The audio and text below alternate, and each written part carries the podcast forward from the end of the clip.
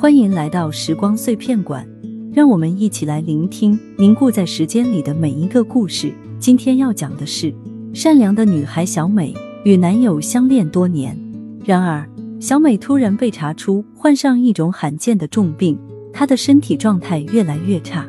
男友见小美的病情严重，便狠心的离开了她。小美陷入了绝望，她明白生命的脆弱，也体会到了爱情的变化无常。在治疗的过程中，小美结识了医生大卫，他的关心让小美逐渐对他产生好感。大卫也被小美的善良吸引，两人相恋并且订婚。然而，大卫却在婚礼前夕遭遇车祸离世，小美再次陷入悲痛。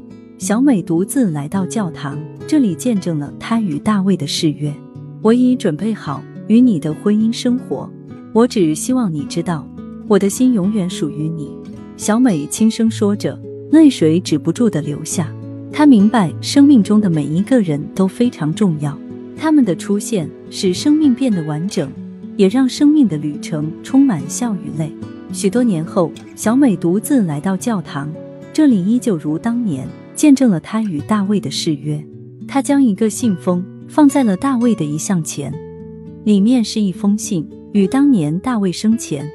为他写的最后一封信，生命的旅途即将结束，但我知道在天堂里你会继续守候，等我来，我们的人生将天堂里继续。